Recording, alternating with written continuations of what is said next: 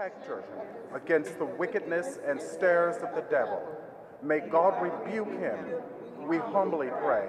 And do thou, O Prince of the heavenly hosts, by the power of God, thrust into hell Satan and, and other evil spirits who prowl about the world for the ruin of souls. Amen. The Memorare.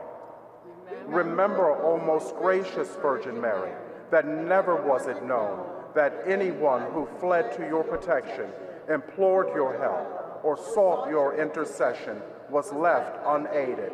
Inspired by this confidence, I fly unto you, O Virgin of Virgins, my mother. To you I come, before you I stand sinful and sorrowful.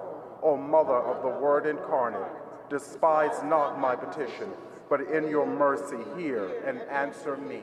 Amen. Thank you.